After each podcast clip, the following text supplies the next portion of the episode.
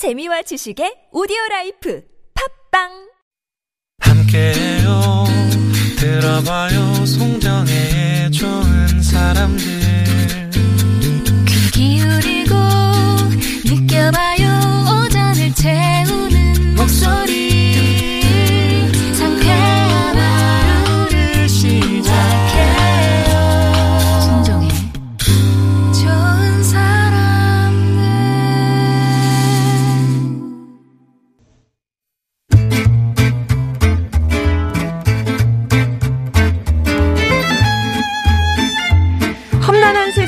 정의롭게 균형 있게 잘 사는 법 알면 힘이 되는 법률 이야기 만나봅니다. 김영미 변호사의 맞춤법.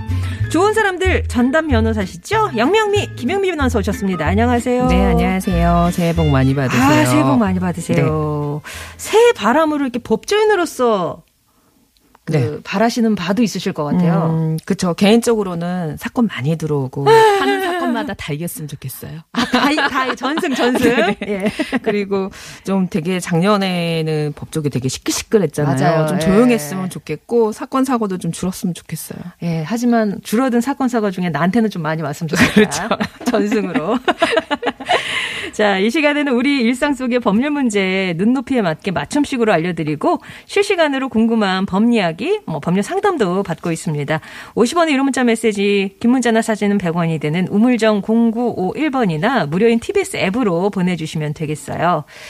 먼저 지난 한 주간의 이슈 속에서 알아보는 법률 이야기. 오늘은 어떤 사건 좀 알아볼까요? 네, 아, 모두들 가슴 아파하시고 계실 텐데, 입양된 지 10개월 만에 지난 음. 10월 달에 그 사망한 정인이. 정인이. 네. 예. 이 사건 이제 아동 이 양부 입양됐는데 양부모 학대로 사망했고 앞서 세 차례나 아동학대 신고가 돼서 경찰 조사까지 받았는데 양부모가 아이가 뭐 어디 부딪혀서 그랬다 막 이렇게 변명을 하니까 다 무혐의로 이게 아예 사건조차 되지 않았고 결국에는 여러 곳이 골절되고 췌장이 끊어지는 그런 참혹한 모습으로 병원에 실려와서 사망에 이르게 됐죠. 그런 10월 달에 그때 처음에 보도되고 나서 되게 국민적으로 공분을 샀다가 네. 다시 지난주에 주말에, 시사 고발 네. 프로그램에서 본격적으로 다루면서 음, 국민들이 모두 이제 정의나 미안해 챌린지를 하면서 동참을 아. 하고 있습니다. 네. 네, 정말 가슴이 아프더라고요. 네. 많은 분들이 자기 일처럼 공감하셨는데 지금 그러니까 그 양모는 아동학대 치사, 네. 상습 아동학대로 구속이 된 상태죠. 그렇죠. 양모는 아동학대 치사 상습 아- 아동학대 혐의로 구속 기소가 됐고 양부는 이제 알면서도 방치를 했다는 아. 점에서 방위 명의로 불구속 기소가 됐는데 예. 지금 현재 왜 양모를 아동학대 치사로 의유를 하냐 네. 적용을 하느냐 이건 네. 살인이다라고 살인죄를 해야 해가지고. 네, 네. 많은 목소리를 내고 있는 상황입니다. 그러면 지금 이제 네. 그렇게 기, 저기 구속이 돼서 기소가 된 상황인데 살인죄를 지금에 와서 이렇게 적용할 수는 없는 거예요. 어, 가능할 것 같아요. 이전에 아마 기억하실 거예요. 예전에 울산 칠곡 계모 사망 사건. 에, 네, 아동학대 에. 계모 계모가 아동학대를 아. 해서 결국 사망에 이르게 한 사건이 있었는데 그게 사실은 아동학대에 대해서 국민들이 관심을 갖게 된 시발점이라고 음, 음, 보시면 돼요. 그때도 그때 아마 초등학교 2학년이었는데 그 배 부위를 계속 발로 음. 차가지고 결국 사망에 이르게 된 건데 그 때도 똑같은 문제가 됐었어요. 이걸 살인죄로 음. 우유를 해야 된다라고 해서 살인죄 적용이 됐거든요. 그 이유가 뭐냐면 아직 성인이 안 된 그런 어린 아이일수록 장기 부분이 되게 약하잖아요. 음. 네. 그래서 한 대만 때려도 이게 파열이 돼서 죽을 수도 있다라는 예견 가능성 충분히 있잖아요. 그래서 이거는 미필적 고의가 인정돼 가지고 살인죄. 가 적용이 되는데 정인이는 더 어리잖아요. 네. 이제 어, 갓 돌이 지난 16개월 된 어. 아이인데 저는 살인죄 적용 가능할 것 같아요. 예. 그럼 공소장 변경 그렇죠. 통해서 아직 할수 공소장 나오지는 않았고 않았어요? 수사 단계여서 어. 공소장 변경 아마 재판이 시작된다고 하는데 만약 공소장에 살인죄 적용을 안 했다고 하더라도 재판 중에 어. 변경할 수 있어요. 그렇군요. 네. 지금 뭐 이제 국민들이 같이 공분을 하면서 국민 청원도 넣고 또 진정서 보내기 네. 운동을 또 벌이고 있잖아요. 네. 이게 이제 많이 지금 벌써 500여 건, 530여 건 이상으로 지금 쌓였다고 하던데 네. 이렇게 진정서 보내면 이게 좀 힘이 되나요? 음, 힘이 되죠. 아무래도 이제 수사하는 수사관들도 그렇고 검사도 그렇고 일단 판사님들도 음. 국민들이 관심을 갖고 계속 탄원서를 보내주고 하면은 좀 더 법률 검토를 촘촘히 하게 아, 되고 또 판사님이. 형량을 처벌할 때 형량을 선고함에 있어서도 어, 좀 더 높은 형이 선고될 아무래도 수도 있어요. 네. 어, 그렇군요. 그리고 이제 여기 이 사건 다루는 데 있어서 그 세 차례나 아동학대 네. 신고가 들어갔는데 좀 네. 대처가 아니랬다. 그래서 그 경찰에 대해서 직무유기나 뭐 방조나 이런 거 같이 혐의를 넣어야 되는 거 아니냐. 음. 그런 얘기도 있거든요.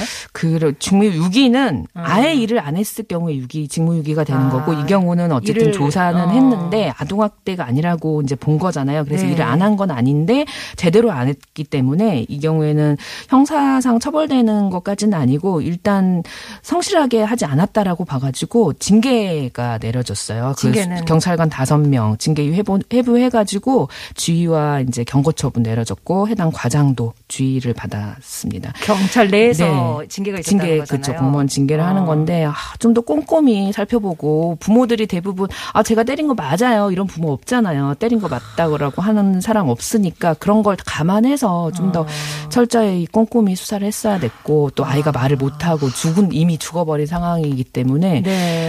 아, 그때 당시에 좀 더 어, 주변에 탐문 좀 해보고 어, 이게 받았으면 좋았을 텐데 안타깝더라고요. 법에 어떤 심사대 세울 수는 없는 거예요. 그냥 경찰 내부에서 이렇게 주의 주고 끝날 수- 그럴 문제예요. 음, 그러니까 좀 안타까워요. 네. 그렇군요. 아무튼 이제 정인영 사건뿐만 아니라 최근 이제 가슴 아픈 아동학대 사건이 참 끊이질 않고 나오잖아요. 네. 네. 그 아홉 살 소녀가 이제 부모 학대 견디다 못해서 4층에서 이렇게 도망 나왔던 그런 맞아요. 사건도 있었고 네. 그 여행용 가방에서 또 처참하게 어 죽었던 소년도 있고 네. 이게 뭐 좀 할 수 있는 시스템이 참 절실한데 뭐부터 좀 세워 나가야 된다고 변호사님 음. 생각하세요? 학대는 사실은 처음에 때렸을 때 곧바로 아이가 이렇게 심각한 상해를 입거나 죽는 경우는 거의 없어요. 학대가 계속 지속되면서 결국은 사망에까지 이르고 음. 부러지기도 하고 막 이러거든요. 그러니까 처음 학대가 발생했을 때 그거에 신- 신고를 받은 기관 경찰, 뭐 아보동, 아동보호 전문기관 이런 데에서 사건 처리가 안 되더라도 그 과정을 지속적으로 관찰을 해야 됩니다. 아, 역시 관심. 그렇죠, 관심. 어. 그러니까 이웃 주민들도 알아요. 그 집은 이상하게 아이가 맨날 운다. 음. 그리고 이상하게 쿵쿵쿵 소리가 난다. 그러면 그냥 보고만 계시지 마시고 신고하세요. 음. 신고. 신고. 자 익명성 보장되거든요. 네네네네. 그래 이렇게 관심을 가져주셔야 됩니다. 그 의무 신고자들이 계시잖아요. 뭐 선생님이라든가 네. 뭐, 뭐 그런 그런 분들은. 신고해요. 하는 네. 거고 네. 뭐 저기 아니더라도 좀 이상하다 싶으시면 신고를 좀 해주셔야 그렇죠. 그 아이가 살 수 있습니다. 예. 자, 어, 우리 정인이 얘기 좀 나눠봤고요. 많은 분들이 너무 가슴 아프다고, 예. 우리가 바꿀게 라고 하셨는데 좀 바꿔가는 세상을 주- 진짜 봤으면 좋겠습니다. 예. 자, 이번에는 청취자 여러분이 배심원이 돼서 판결을 내려주시는 코너예요. 사건 들어보시고 여러분이라면 어떤 판결을 내릴지 의견을 보내주시면 되는데 오늘의 사건 변호사님이 소개해 주시죠. 네.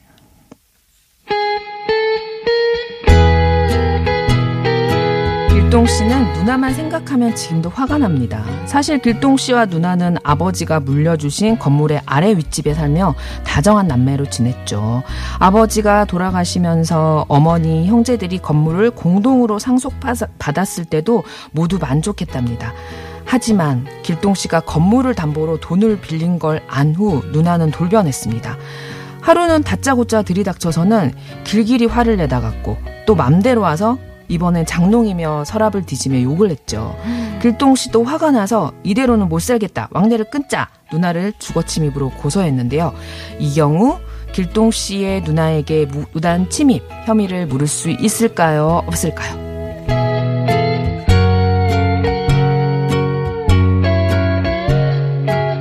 아니 누나가 동생 집에도 못 들어가요? 지금까지는 아무 문제 없이 드나들었다고요. 가뜩이나 괘씸한데 아, 남매 사이에 이게 무단 침입이면 어디 무서워서 살겠어요? 어우, 그날 누나가 우리 집에 멋대로 들어와서 행패 부린 걸 생각하면 이거 남만도 못합니다. 동의 없이 마음대로 들어온 건 사실이잖아요. 무단 침입 맞습니다.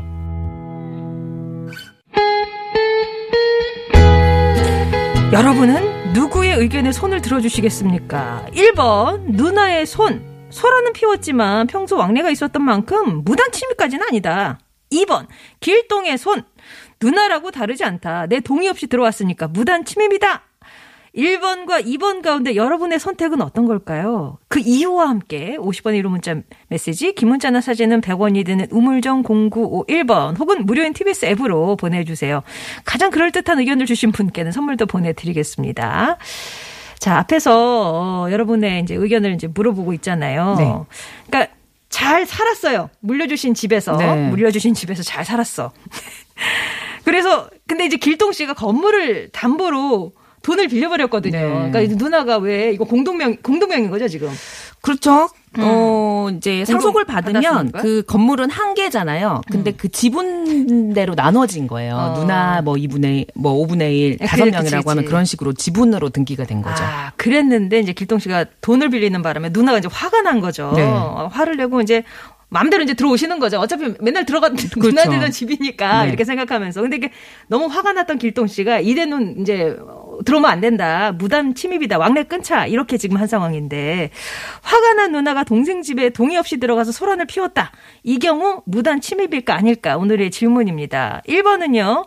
누나의 손을 들어주시는 거예요. 소란은 피웠지만 과거 왕래가 쭉 있어 왔던 만큼 무단 침입은 아니다. 2번 길동의 손 누나라고 예외는 아니다. 누구든 내 동의 없이 들어온다면 이건 무단 침입이다라고 어떤 의견이 맞다고 생각하시는지 그 이유와 함께 보내주시면 되겠습니다. 이걸 들어보시면서 우리 9883번님 집안 꼴 잘 돌아간다 쯧쯧 하셨는데 이게 이제 실제 있었던 사건이기도 하고요. 예. 그러니까 뭐 이게 아, 이게 참 돈 때문에 남매 간의 의상하고 이런 경우는 좀 많이 있잖아요. 진짜 많아요. 어, 진짜 많고 네. 이게 또 유산 쪽으로 또 가면 또 어, 상속 쪽으로 하면 또, 또 되게 많이 가고 맞아요. 그렇잖아요. 이게 또 남매 가족이라 그렇게 해서 더 애매한 것 같아요. 그, 그렇죠. 애매하긴 하는데 주거 침입은 이게 음. 이제 무단 침입이라는 것은 법적인 용어는 아니고 법적인 용어로 하면 주거 침입인데 아, 주거 침입. 네, 주거 침입은 그 주소지에 함께하는 같이 살고 있는 사람이 아닌 음. 다른 사람이 동의 없이 들어오면 다 주거 침입이에요. 누나나 부모님이나 부모지간, 남매지간, 아. 예. 뭐 큰아빠, 작은아빠 이런 사람이 내 동의 없이 들어오면 다 주거 침입이에요. 어. 남뿐 남은 당연한 거고. 어. 네. 주민등록상 같은 주소지가 아닌 사람들. 그쵸. 예. 그 집에 살지 않는 사람이 그럼 벌써 답이 나온. 거예요? 어, 벌써 답이 뭐 나온? 그럴까요?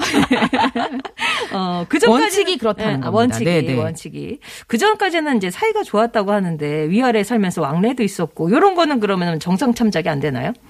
음, 그게 이제 이, 이 질문의 핵심인, 음, 핵심인 거예요. 거예요. 네. 아, 그전에 과연, 어, 그 전에 어. 들락날락했고, 뭐 친구들도 그렇잖아요. 친구 집에 나는 그냥 친구한테, 친구 집 그냥 내 맘대로 내가 비밀번호 아니까 드나 들었어. 그래서 또 들어갔어. 라고 어. 하는 경우들이 있잖아요. 네네네. 그럼 이 경우에도 직업 침입일까 아닐까 헷갈리잖아요. 어, 이 경우에도 그러네. 누나가 항상 허락받고 동생 집에 간 게 아니라 그냥 뭐 반찬 주러도 가고, 음. 어, 조카들 봐주러도 가고, 청소해 주러도 가고, 이렇게 왕래하는 사이였단 말이에요. 그래. 근데 어느 순간 이제 다툼이 일어나면서 어, 주거 침입으로 고소했을 때 어. 이게 과연 주거 침입이냐 아니냐 헷갈리시죠 이제. 이제 누나가 막 화가 나요. 너는 돈까지 빌리고 나를 고소까지 해. 막 이렇게.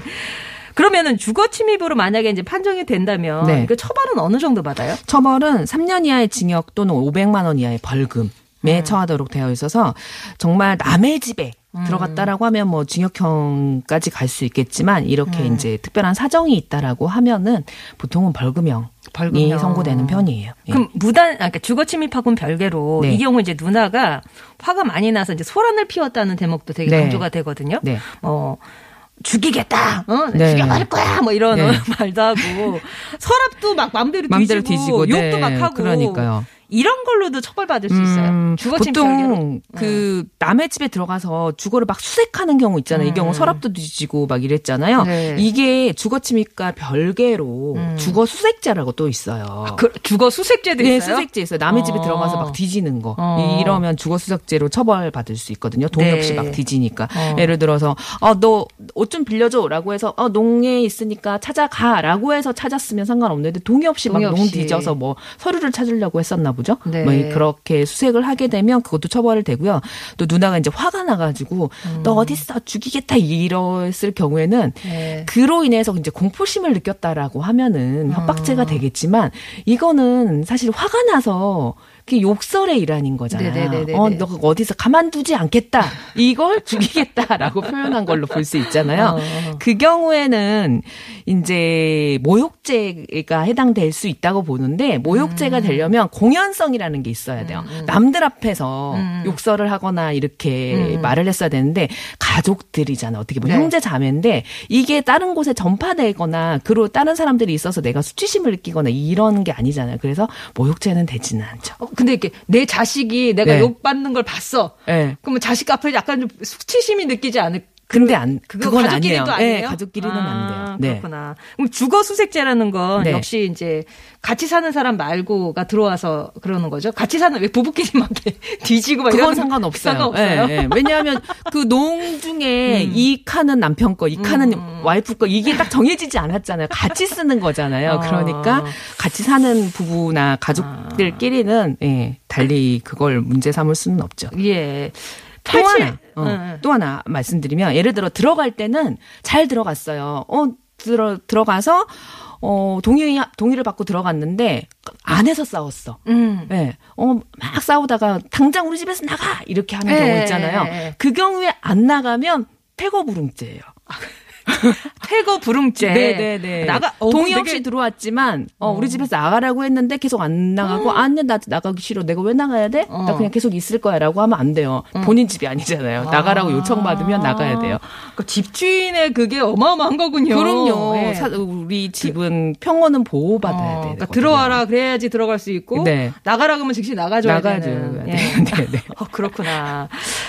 그 반대로 우리 8737번 님도 이제 일단 2번에 손을 들어주셨어요. 무단 치, 이제 주거 침입이라고. 네. 근데 동생이 원인을 제공했네요. 이렇게 네. 하셨어요. 그러니까 네. 진짜 누나 모르게 누- 동생이 공동 상속받은 건물을 담보로 돈을 빌렸잖아요. 네. 원인 제공을 했는데 이 동생은 이런 행위에 대해서는 문제될 게 없을까요?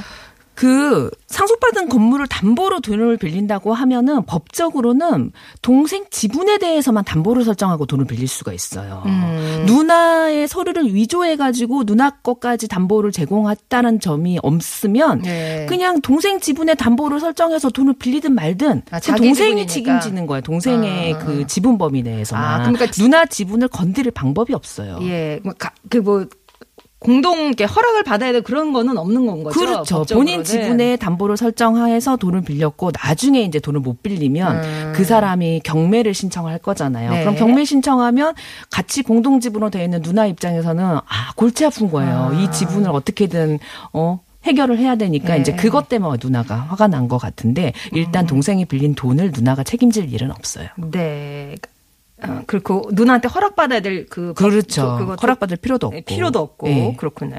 사실 뭐 결과 상관없이 사실 씁쓸한 사연이긴 한데 이게 위아래 집 살던 남매가 고소까지 하게 된 상황인데 진짜 이렇게 형제간에 부모 자식간에 다투는 경우 많죠 실례로. 진짜 많아요. 그러니까 진짜 부모님이 많아요. 음. 돌아가실 때 나한테 좀 재산이 있다.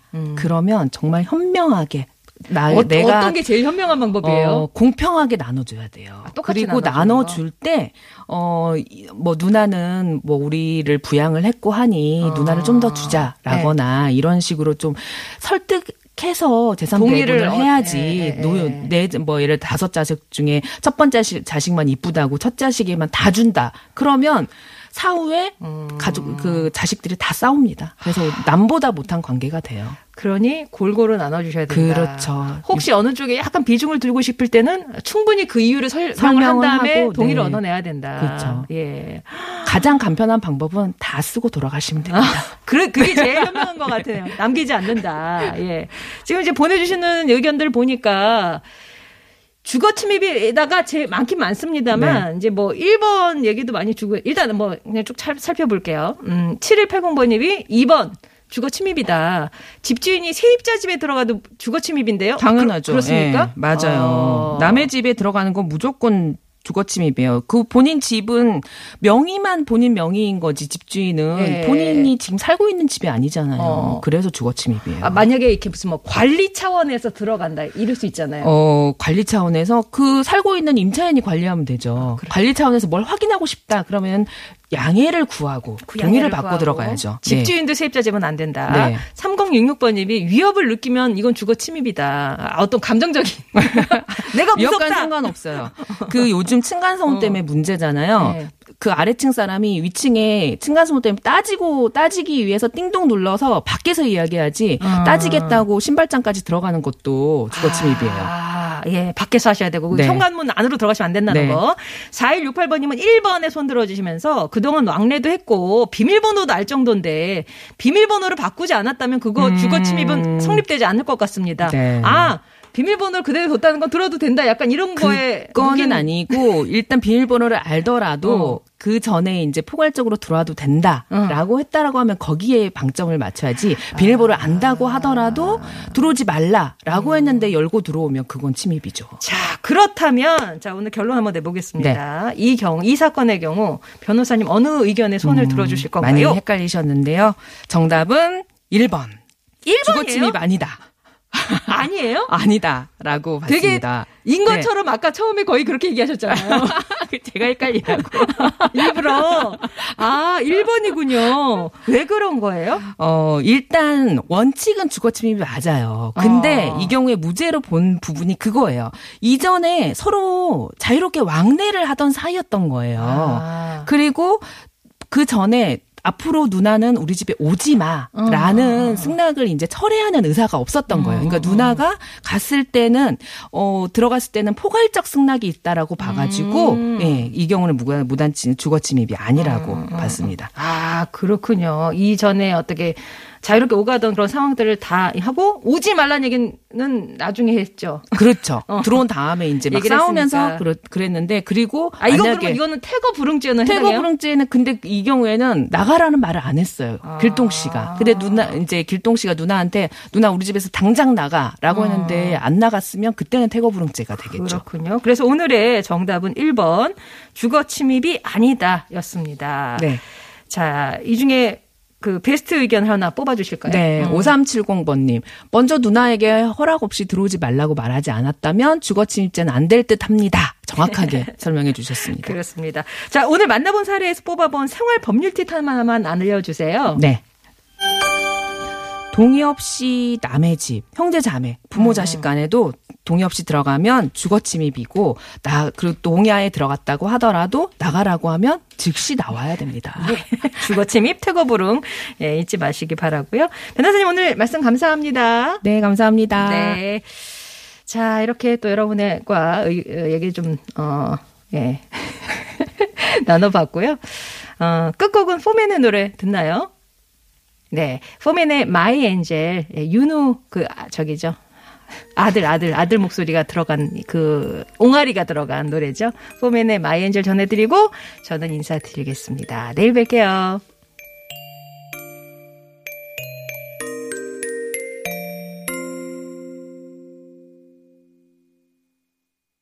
My angel, my